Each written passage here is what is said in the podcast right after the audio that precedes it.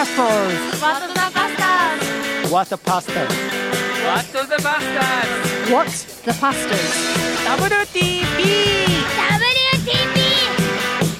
What the Pastors はい皆さんこんにちはワット・ザ・ファスターズ大島重則です、えー、もう9月に入ってしまいましたけれどもまあ収録は浦和福音住教会なんですよねということで、えー、どうですか平久さ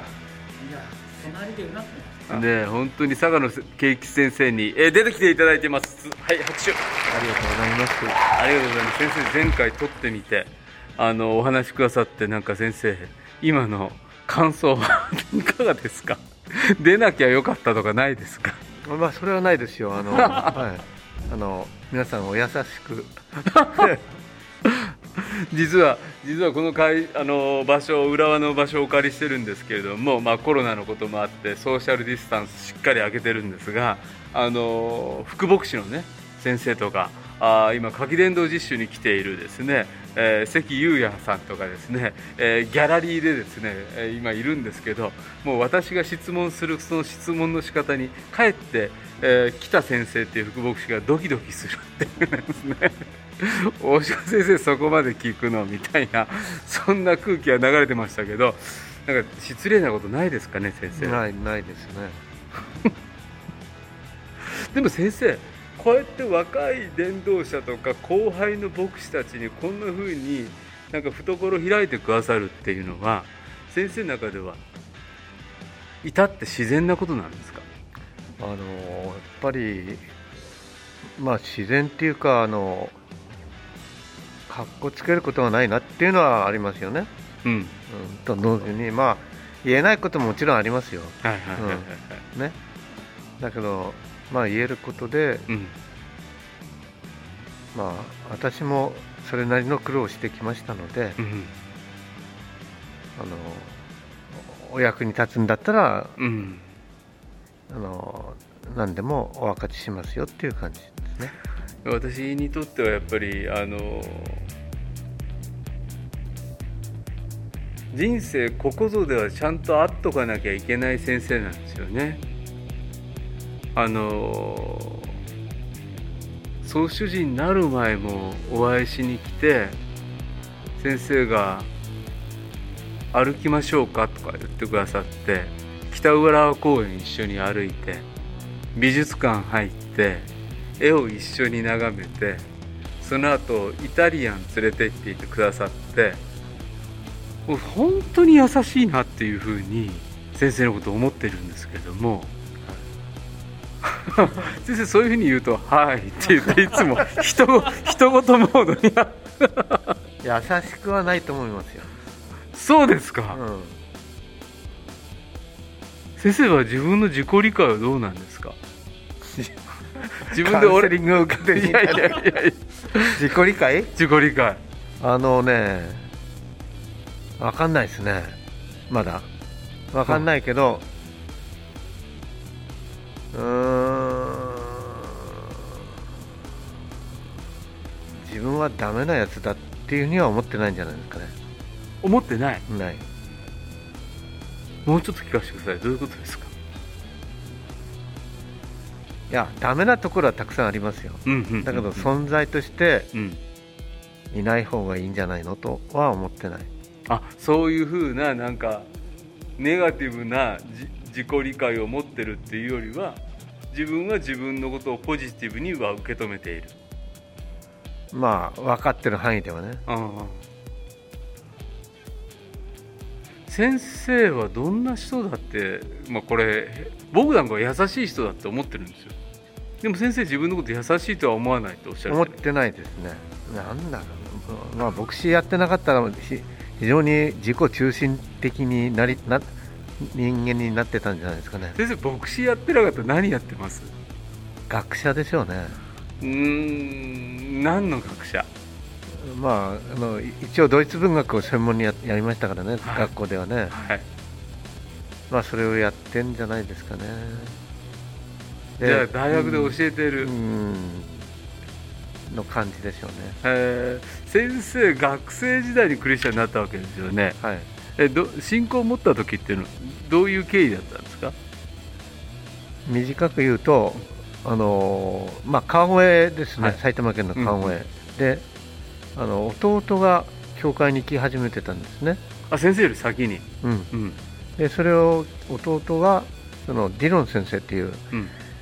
極東福音十字軍今のセンドミッショうん。ンの、あのー宣教師がはい。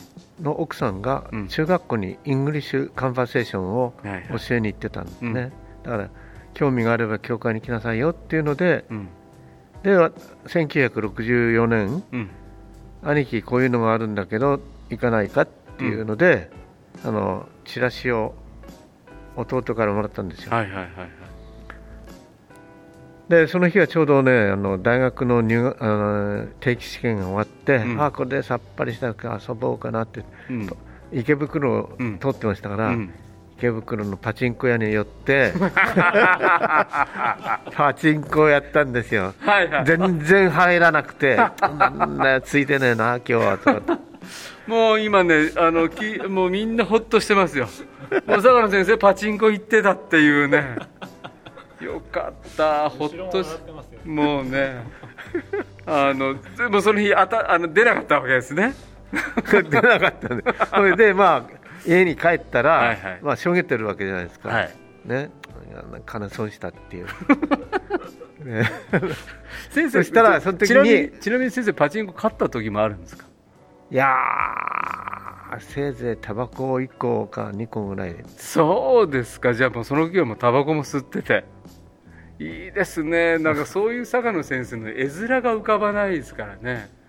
もうその パチンコでタバコ2箱買ったなとかいう。すいません。その日それで落ち込んで帰ってきて、帰ってきて、はい。その時にあの弟が今晩こういうのがあるけどい行かないか。っていうので、はいはい。音楽と話の夕べという。音楽とお話の夕べ。夕べってはいいうね、本当に。それでまあ行ったら、うん。あのーまあ先導宣教団の2人の女性がねうん。カルバリ山の十字架を歌ったんですよ、はい。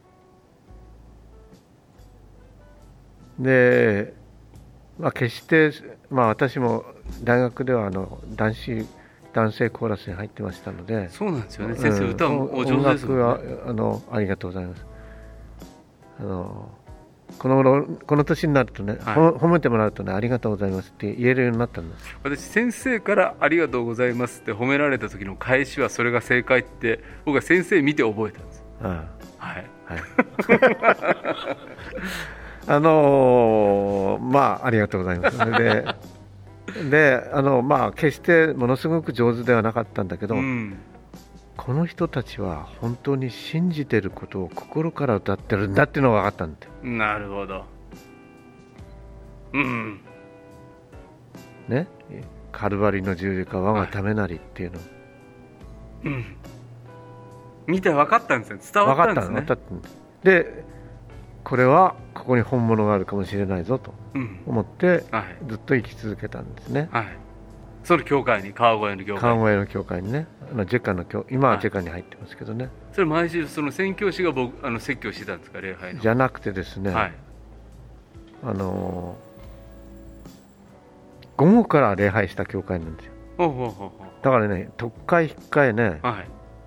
あのもうこっちからこっちからもう有名な先生とかねなるほど。午前中いろんな教会の牧師がそれぞれの教会で礼拝捧げた後先生次うち午後来てくんないっていう。そういうあの理論先生はそういうのが上手なわけで。なるほど。コネクション作ってこう、いろんな有名人を 有名人うんだからまあ毎週こう、いろんなこう美味しいごちそうをいただいてるわけで。ああ先生誰がその時美味しいなと思って？いや土屋和臣先生っていうのがまあその伝道集会での講師で今、はロサンゼルスまだいるかしらね。あそうですか、うん。土屋先生。若い頃にこの説教者すごいって思った先生って誰ですか先生が？まあ自分が説教するようになってから、はい。すごい。はまああのまあ進学校はねはい。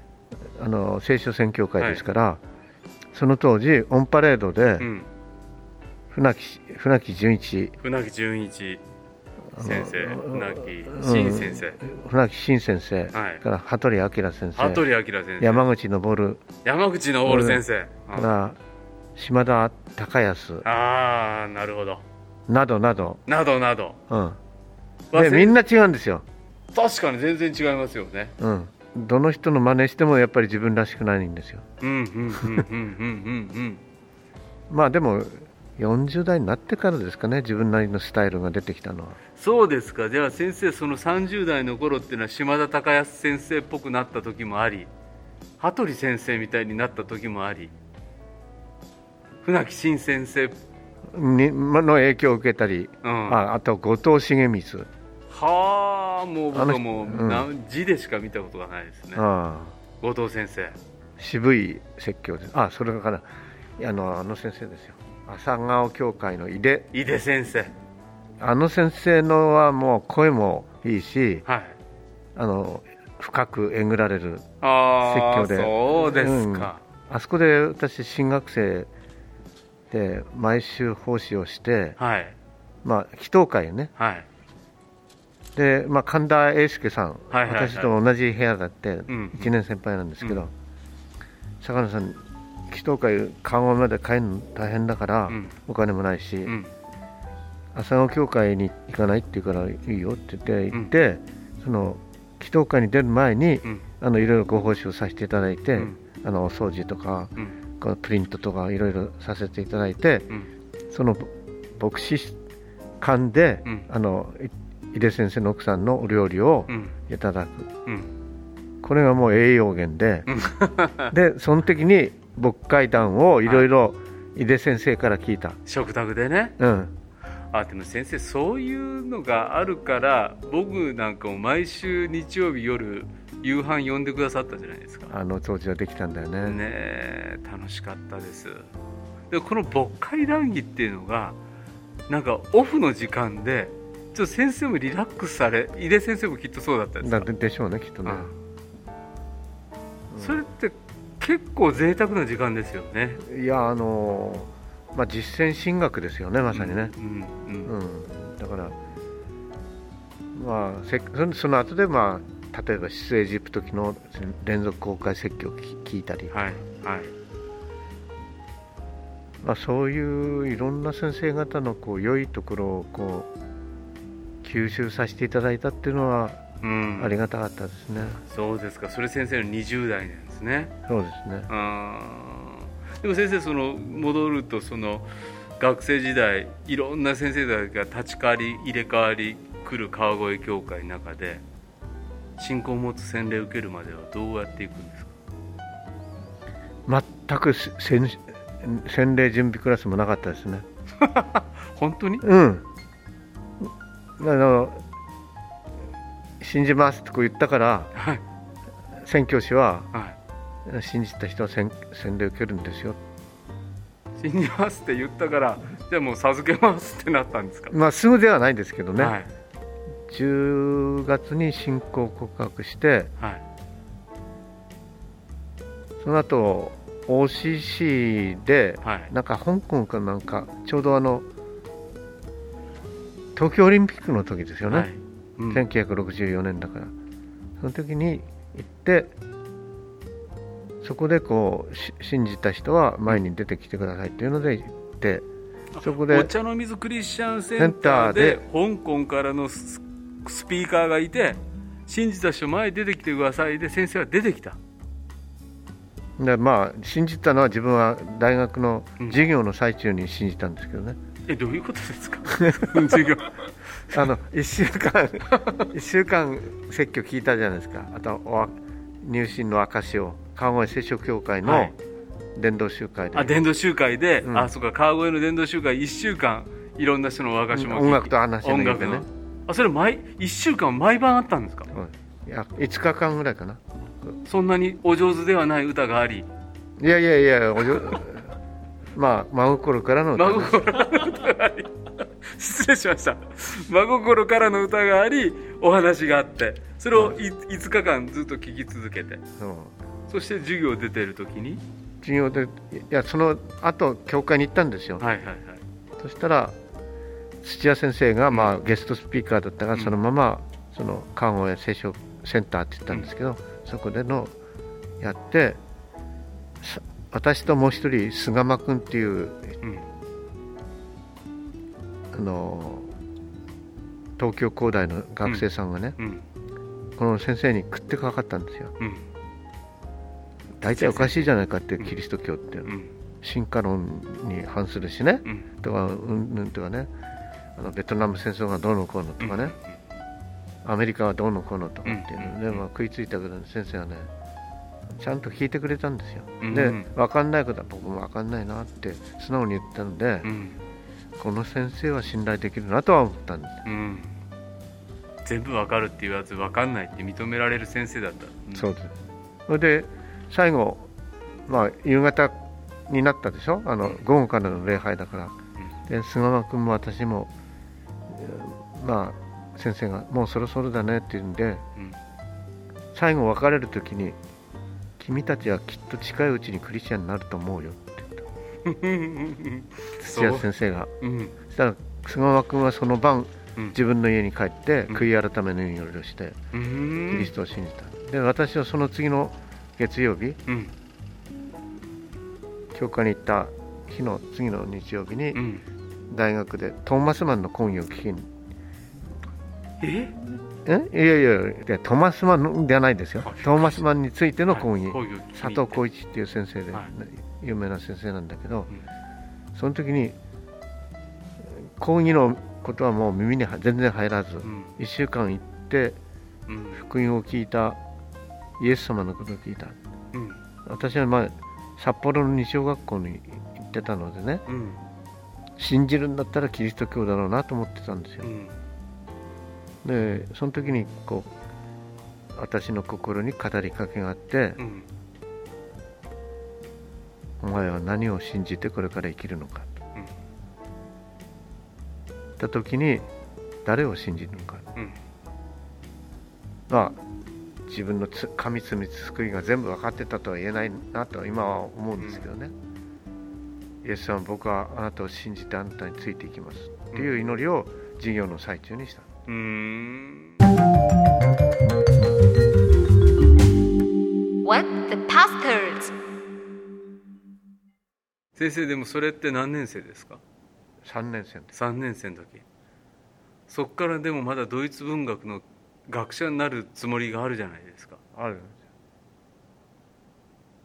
なんで牧師になるんですか？それがまた不思議であのまあ理論先生がねはあのまあ鎌北港かなんかだと思うんですけどあの埼玉のいうんそこのコテージハウスを借りてうん。収容会を行ったんですよ、うん。11月ぐらいに。はい。その時に来たのがあのファーターっていう先生で、うん。あのドイツ語でファーターだから、ねうん。ファーターですね。あの来てはい。説教が終わった後とつつかつかって私の方に寄ってきて、はい。こういう感じで、はい。あのきっと理論先生に聞いたと思うんですよね、はいはい。あの坂野は最近決決心したんだ。はい。あるいはこうドイツ文学が専門なんだと。あなるほどなるほど。聞いたんだと思うんですけど、何も私に聞かないで、はい。い、きなり「君牧師にならない?」って言ったんですよ、へえで進行もっとばっかりですよね。うん、宣伝もまだ受けてないですよ。受けてないんですよね。で牧師にならないって言われて、で私はなるつもりはありませんって。イエス様は信じましたけど、うん、私には私の人生の計画があるんでその通りですね。牧師にはならないですよ。言ったんですよ、はいはい。ね。でそれでまあ4年生になるでしょ？はい。でまあ教育実習もいろいろあったりとかあって、まあいくつかの選択肢があったんですけど、うんうん。だんだんこう絞られてきてこう大学院に行くかうん。進学校に行くかになってきちゃったんですよ。最後にね。絞られてきてなってきちゃったがはちょっともう先生大学院行くか進学校行くかに。そんなになってきちゃわないです。よ でも先生の中でやっぱり牧師っていう思いが湧いてきたんですか？いやだからその牧師にならないってこう言われたから、バーター先生に。うん、言われちゃったかられたけどなるつもりはなかったないって断ったけど、うんでもまあ残ってたんでしょうね、選択肢の中に。うん、なるほど。でそれであの奥多摩のその福音の家じゃなくはい。てもう一つのね、バイブル。バイブルキはい。ャンプ場あって、あるでしょ。あそこにあの女子高生たちを連れてあの、うん。スタッフだったので、うん教会のね、うん行ったんはいキャンプが。そしたらね、うん。2人の先生が説教したんですね、はい。1人はおじろ先生この教会の裏教会の3代目のあ牧師。三代目牧師。もう1人はねなんとファーター先生。また出てきた。んだあまた出てきたんですねまたな出てんだよく合うなーって何でも言わなかったその時は、はい。それでその後こう悩み始めて、うん。こう神様の語りかけを聞き続けたわけ。ですでそしたらまあ使徒の働きの中でうんパウロが改心するところでうんあの証明をいただくところですね、うんそこを読んで自分はこの道を行くしかないんだなっていうのは分かった。んですうん。で稲葉稲葉博はい。お医者お医者さんになった人ですけど、で彼と2人で大学の図書館の屋上で祈祷会やってたんですよ。東大 KGK の。そうそうそはい、うでまあ僕こういう決心したからって言ったらやめとけって言って早すぎる、止められて。うん、止められて。もうちょっとよく考えた方がいいよっていう。でもう一つははいあのー KGK の今の OCC のね、うん。あの今の建物じゃなくてもっとボロボロいはい。KGK のはい。掘ったて小屋。があったでしょ、はい。そこに行って有賀先生に会いに行ったんですよ。有賀まあ久志先生ね。うん有賀久志先生が留守ではい。OMF の総主事をした名前出てこないんだから、うん。宣教師で KGK の主事をしてた、うんうんあの彼が対応しますっていうので、はい。私の話を聞いてうん。手も手からねうん。信者になったばかりのものであってはいけませんって見言葉 から2階まで水ぶっかけられて。もうバッシャンバッシャン水がかかってそれでも、ねうん、それでもそれでもやっぱりもう神様はは御言葉をくださってるので、い。はそれに従っていかなくちゃいけないわけで,、い、うん、で親に言ったらとんでもないって一生懸命働いてお前をこう勉強させてあげようと思ったのに、うん。いきなり牧師になるなんてん。理解できないと、うん。宣教師にそそのかされたんじゃないかと、宣教師に会いたくはないと。それまではようこそいらっしゃいましたって言ってたのはシャットですよ。えー、お父様も。母もね。お母様も。でもまあ私はやっぱり神様にお祈りをしてうん。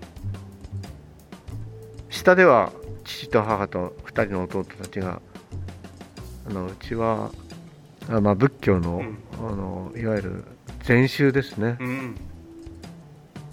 だったから毎日毎毎月18日にはおじいちゃんのまあいわば命日だったから、月命日があって、うん月命日を。でそのお経を唱えてたわけです私も。うん。で私クリスチャンになってからはうん。逃げるの嫌だからうん。2, 階にうん。2階の自分の部屋でうん。この家族を救ってくださいって祈ってるけ。ど下でお経が聞こえてくるし。将棋って 先生今でも言えます？言えますよ。ああそうそれはすごい。やっぱそれぐらい染み込んだものだったんですね。でまあだから父としては大反対なの。うんうんでまあでもまあ本人の意思は止められないから、うん。私はまあ進学校行ったわけですよね。もう行っちゃうんですよね。行っちゃったんですね。でそれでそのちょうどその時の5月にはい。まだ入学して間もなくあの M 君っていう、はい。まあ、私の中学校高校大学と一緒の学校行った、うん。予備校も一緒に行った、はい仲間がいた親友はは。いはい。彼に福音を伝えたけど僕は教養としてはキリスト教は信じるけど救い救いは必要ないとうん。断ったんですね、うん。でその彼がまあいわばあの大学でうん「有じゃない」有料カフカってあったんですよ、うんのはね1個だけ。うんあもうほあととんど全部ほとんど U A、はい。A え。大天才ですよね。ー、、大天才がいたんですね。うん、でまあその人が、うん。あの去る超一流のうん。会社の研究所に抜擢されて、はい。そこで就職したわけです。はいあの静岡県の清水だったと思いますけど、研究所があったの。うん。その彼が自分で自分の命を絶ったっうんていう報告が来たんですうん。私が進学校入ってすぐに。はい。だからお母さんが今ご遺骨を抱いて上野駅から福島に帰るからうん。あのお見送りするようにっていううん。でまあ私は上野駅に駆けつけてうんその後まあの日曜日はまあ初めて礼拝を休んでうん。彼の葬儀に出たんですうんね、でいくら誘ってもい行かなあの教会に来なかった父親がうん。私の留守にうん。来たんですよ。あの教会に。先生は葬儀で行っいていいないいない留守に。でも自分の息子がいわゆる宣教師にそそのかされたと思っちゃってるお父さんは、まあ、教会アウトですよねでも先生がいない週の日曜日に知って行ったんですか？そうですよもちろんわた私が M 君の葬儀に行ってるっていうからい。ないの知ってるわけですよ。い母は来てたんですよ少し、うん。だけど父は M 君は人生の成功者だと。うん。け慶吉はうん。せっかく学校に行かせたのに牧師になる。なんかなっちゃって人る。生から落ちこぼれたと。そう敗北者だと敗北者だと、言ったんですよ。う、ん、うん、あ言われちゃった。言われた。うん。お前は敗北者だ そうです。これ親父に言われるのきついですよね。言われた言われましたよ。はい。で米子さんっていう人が昔田原米子さんっていう人がいたんですよ。はい。有名な人は。あのクリスチャンになってあの飛び込んだ。飛び込んで自殺して、うんうん。あの手足がねほとんどなくなっちおゃう。証にはね？はいはいはい。その人のご主人が来てうん。で説教してうん。であのその頃インビテーションよくやったわけですよ、ああ、ね招きがね？招きね。はい。そして私は父の後ろに座っててう、ん。どうしてるかなと思って目を開けたらうん。父がパッとこう手を挙げてるんですよ。信じる人って言うんで。はいで終わった礼拝終わった後、はい。お俺信じたよって言ってるからお父さん早まっちゃいけないよ 信仰は一生もんだから あのよく考えてね。生意気だよね息子ね。先生は稲葉さんに言われたりね。早まってるとかね。でもお父さんに対して。でもすごいですね、言ったら、はいお前に言われる筋合いはないと俺はよく考えたんだと、なるほど。うん、それでだって父の方が先にねあのカトリック教会には出入りしてたんですよ。そうか。だって私を札幌の幼稚園、うん。ミッションスクールのミッションで教会の幼稚園に行かせたのは父ですからね、うんうんうん。うんだからねそれで、まあ、信仰もうんうんで母はお父さんずるい。私の方が先に教会行ってんのにさ なんで先に自分だけ信じるのよっていう。って言って、はい。まあこれも短くしますけどうん。進学校であの私の同じ部屋だった人は、はい。下に私の下に寝てたのがうん神田英介。はいはい。私の隣に寝てたのが谷下信之。その下に寝てたのがき北北川和樹。福音中の牧師たちですね。になったの。その当時福音住教会に行ってたのは神田英介さんだけ、あそうか先生も川越ですもんね、うん、で先あとあの机小学生用の机をも持ってうん。転がり込んできたのがうん。辻岡健三、おお小さな命うのね。んうん。うん。家には小さい子供がいて勉強にならないからここにさせてくれって。そこで進学論議ありね。ああ。で猛者たちと一緒に揉まれて。うんものすごいこうあうんだったわけですよね。これからの話がなんだけど、あのまあろくなものを食べてないわけですよ。ーうん。進学校は。私たちはね、うんうん、うん。だからじゃあ餌で釣ろうかなって思ったわけ。あお母さんをね。うん。うん。であの川越に住んでたので、あの土曜日かなんかだと思うんだけど、あのお母さんお料理上手だよね。うん。で俺たちあんまりろくなものを食べてないんだと。うん。仲間たちがね。仲間たちはね。だからあのご馳走してくれる？じゃあお前が普段お世話になってる先輩とかね仲間だったらね連れていらっしゃいって言,、うん。言ってくれたわけ、はいはいはい。できてであのお食事うん。いい美味しい食事作ってくれてみんな満足して、うん。じゃあ神田先輩あの御言葉を一つどうぞ。でヨハネの福音書のはい。3章16節をはい。説教して神田先輩が打ち合わせしてたんですか？もちろん。で神田先輩ももうそのつもりで。そうそう。それでまあ信じると言わないんですね母はね。はいはい。でまあ辻岡先生はのすごいところは、はい。食いついたら話さないっていう、はい。あの で隣の部屋に行って「お母さんちょっとお話があります」って言うんで我々はこうこちらで雑雑談してたわけ。じゃあ神田先輩うまくいかなかったなってってやいやいやいやいやまあ説教は説教でいいんだけどでこう個人伝道したわけ。はいはい。辻岡。健三先生が。健三先生が。辻岡先生も先輩ですか？1年先輩。これではいついに陥落したんですよ。はあ「お母さん信じましたよ」って言ってみんなで「バン万ザ歳万歳っつって。青春だな。青春ですね。でも先生それってすごくいいですよね。もう友達連れて自分家行っちゃうっていうね。明らかに自分が語るよりいいなとも思ったんです。うん、お前にお前お前のおむつ変えたんだよって言われてるから。なるほどねこれも先生ちょっとこのリスナーでねやっぱ家族にクリスチャンいないとかやっぱ私一人だけだとかどうしたら救われますかっていう悩み結構届くんですけど、うん、もうそしたらもう友達連れて行けとみんな、うん、いいと思いますうん、で神田先輩は役を君がやんなさいとか言って でも自然に証ししてくれるっていうか。そうですね。では僕あのここの教会のメンバーでもあるあの熊谷ってね。うん熊谷君ね僕はあの友達で僕が伝道して信仰を持ってくれた熊谷がまだ父が信仰を持ってない時に福知山に来てくれたんですよ。おで刑事議の仲間たち何人かで来てくれてー、うん。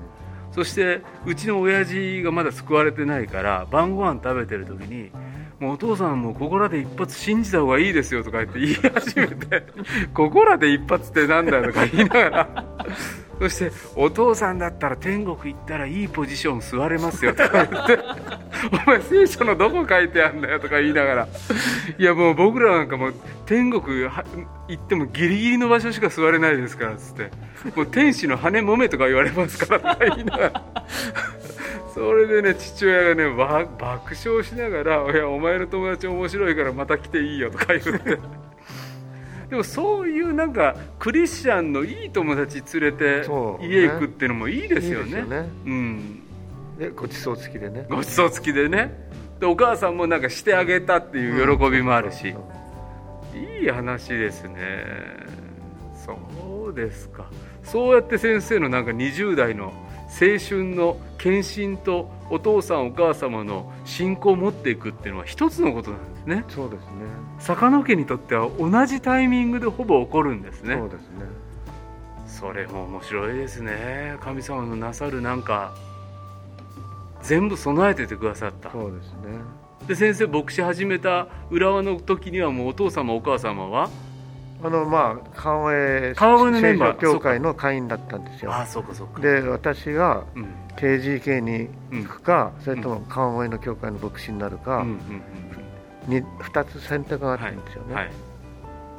無牧だったから、うんうん。その頃まだ牧師になうんなった人がいなかったからね、で坂野さんどうするんですかって、純一先生とねうん。に声かけられて、じゃああの相談に行きますって言うんですよ。相談に。生うん。いや実はね KGK からね KGK の指示になるように誰か、うん進学校の卒業生をねうん。送ってくれるように言われてるんだって、あの先生その当時うん。理事長だったん理ですよね。ね。はい。うん、でまあ坂野さんお祈りしてくださいと。1週間経ったらねあのじゃあ先生あのお答えいたしますって。うん。言って、祈ってもねないんだよね。御言葉が来ないんでね、うん全然。関連のこと祈ると反対したのは父と母だけど。うん。お前が来ない方がいいお父さんとお母さんは？と、うん、来てほしいって言わなかったいや来てほしいとは言わなかった。まあ賢明だったと思いますよ、うんうんね。やりにくいじゃないですか。息子が牧師で、う んお父さんお母さんにとってもね。うん、彼らにとってもそうだし、教会にとっても。まあ教会にとってもね。うんで私は刑事事件の事務所に行って、うん、あの主治って何をやるんですかとか聞いたんですよね、うんはい、で両方とも祈ったけど答えがなくて、うん、ついに月曜日がやってきて、あ日曜日の夜祈って、神様あなたの導きは分かりませんけど、KGK の主示に行くことにしますって決断しましたって。う決めたと。決めた、うん、うん、分かんないから祈っても御はい言葉は与えられないから、はい。だからまあ決めました。うん。そしたら。で後から平安が来ましたね。なるほどね。1週間か2週間後で。ああよかったんだなこれで。うん。なんか先生ね平安がないとね前進んじゃいけないんじゃないかって悩む人がいるじゃないですか。でも平安なんてって言い方おかしいですけど そんなすぐ来ないですよね。そう。来ない場合も多いですよね。多いですよね。で振り返ってああそうだったんだっていう平安の方がね。やっぱそっちの方がなんか真実なんじゃないかなって思いますよね。だから御言葉が与えられたっていうのもなかなか難しい問題ですよね。難しいですよ。そんなに与えられますか？そうなんですよ。でも先生の頃もそうで先生の頃もっとそうだったかもしれないですけど御言葉与えられてますかっていう質問あったじゃなあいですか。りましたね、僕もよく聞かれたんですよ。でもそれっていやでもあれを言った方がなんか収まりがいいかとかね。まあこんな言い方よくないですけどでもそういう意味では何て言うんですかね。まあもちろん御言葉に立つ。確信はこの御言葉、神様のお言葉に立つっていう。うん、それはあってですねうん。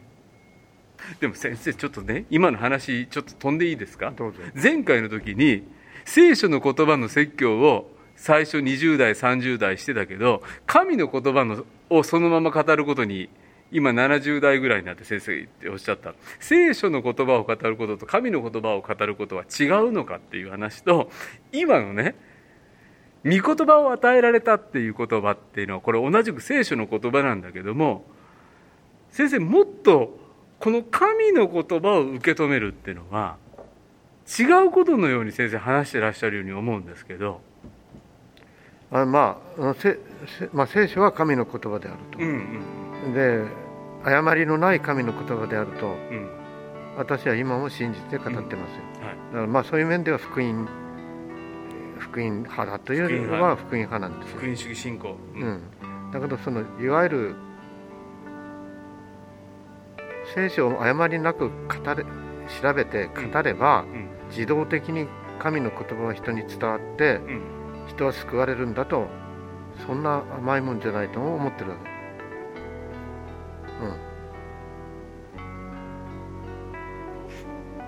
もうちょっと言ってください先生そこは。え？核心部分ですよ先生。か聖書の言葉を誤りなく語ることができれば神の言葉を語れていることにはなっていない。ではどうしたらいいんですか先生？うん、いやだからそこにやっぱり、あの神様のお導きがあると思うんですけどね、うん。あのまあ最初はこういわゆるその釈義的な説教をしてきて、はい。まあ、それも大事だったと思います、うん。今も大事です。うん。でやっぱり自分の心に神が語りかける。うん。それもそういうプロセスも経て。うん。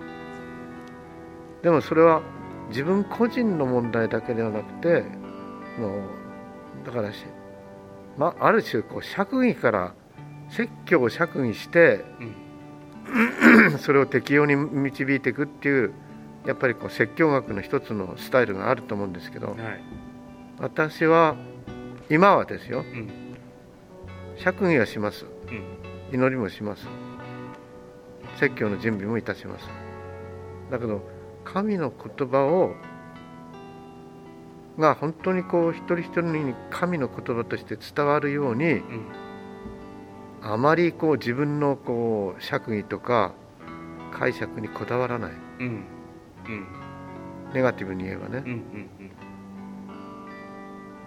だけど自分自身はやっぱりこのこの神の言葉の語りかけを聞いてるからうん。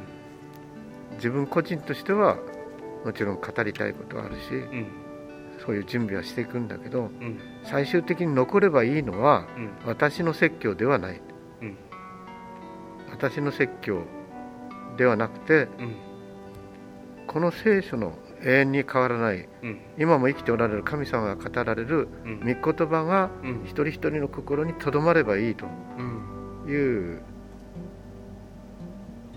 かんそういうので今神の言葉を語るっていう意味で言ってるんです。よ神の言葉がとどまんなかったら神の言葉を聞かなかったら先生の人生は動いこんな風になってこなかったっていうものを持ってらっしゃる、まあそうですよねきっとね、僕前回の時にもねいくら語ってもねいくら説教しても真と変わんないんだと。今日あのあの人いつまでたっても変わんないと。しかし神の言葉が語られて神の言葉がとどまったら変わるっていう確信を先生は持ってらっしゃるんですよね。そうですね、そこに行くためにもしかしたら邪魔してるのは自分かもしれないし。ね。あるいはその人の中にある傷かもしれないし。ね。でも神の言葉に対する絶大な信頼は先生若い頃から子ど中そのお父様のことやお母様のことやあるいは自分の進路を決めていく中でも絶えず神の言葉に聞いて神の言葉に生きた。それはただ聖書の言葉を字面で読んだってこととは違うんだと。そういう神の言葉の語りっていうものがあるんだっていうことを。なんか先生のなんか生き方の中にずっと貫かれている、そうですかね。うん。これからもそうで。いやか変わらないと思いますよ、あのまあどういう立場にねこれからね、あのでまあ何歳まで生かしていただけるかわからないけどまあこれは変わらないかなって思うんですよね、私今日本当にお聞きしながら自分の人生もなんで牧師になったんだろうとか伝道者になったんだろう KGK の主事になったんだろうっていうことの一個一個振り返って神の言葉の語りかけがなかったらこういうことにはなってないですもんね。うんそうでしょうねそれを一人お一人が受け取っていけるような牧師になっていきたいしあるいはそれを本当に喜びとしていける牧師でいるってことが多分牧師の幸せなんですかねそう。ですねうんはい。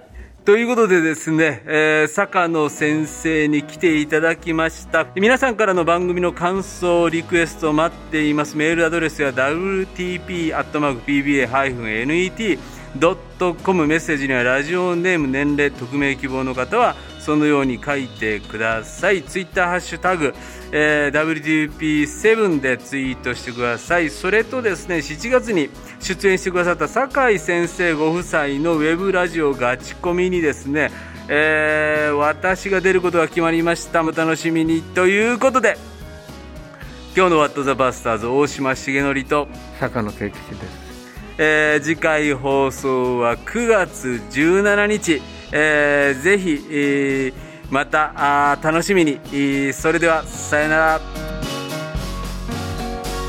この番組はラジオ世の光テレビ「ライフライン」でおなじみの PBA 太平洋放送協会の提供でお送りしました。